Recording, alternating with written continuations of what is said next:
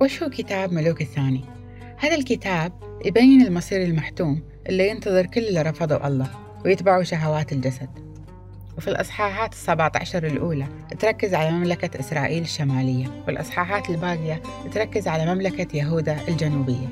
وفي الإصحاح الأخير صار في دمار وحرق في الهيكل وتشتتوا السكان في كل أنحاء بابل وصار في سبي والطبقة الفقيرة من الشعب هربوا وراحوا مصر. والله حذر الشعب أكثر من مرة إن هذا بكون مصير اللي يرفضوا تعاليم الله.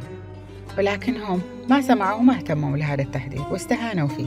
والآية تقول وقد أنذر الرب إسرائيل ويهوذا عن طريق أنبيائه قائلا ارجعوا عن طرقكم الأثيمة وأطيعوا وصاياي وفرائضي بمقتضى الشريعة التي أوصيت آبائكم بتطبيقها التي أعلنتها لكم على لسان عبيد الأنبياء لكنهم أصموا آذانهم وأغلظوا قلوبهم كآبائهم الذين لم يثقوا بالرب إلههم.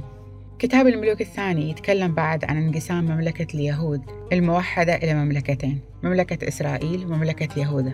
والرب أنذر بني إسرائيل عن طريق الأنبياء عن المصير اللي ينتظر كل اللي رفضوه كإله وقائد لحياتهم.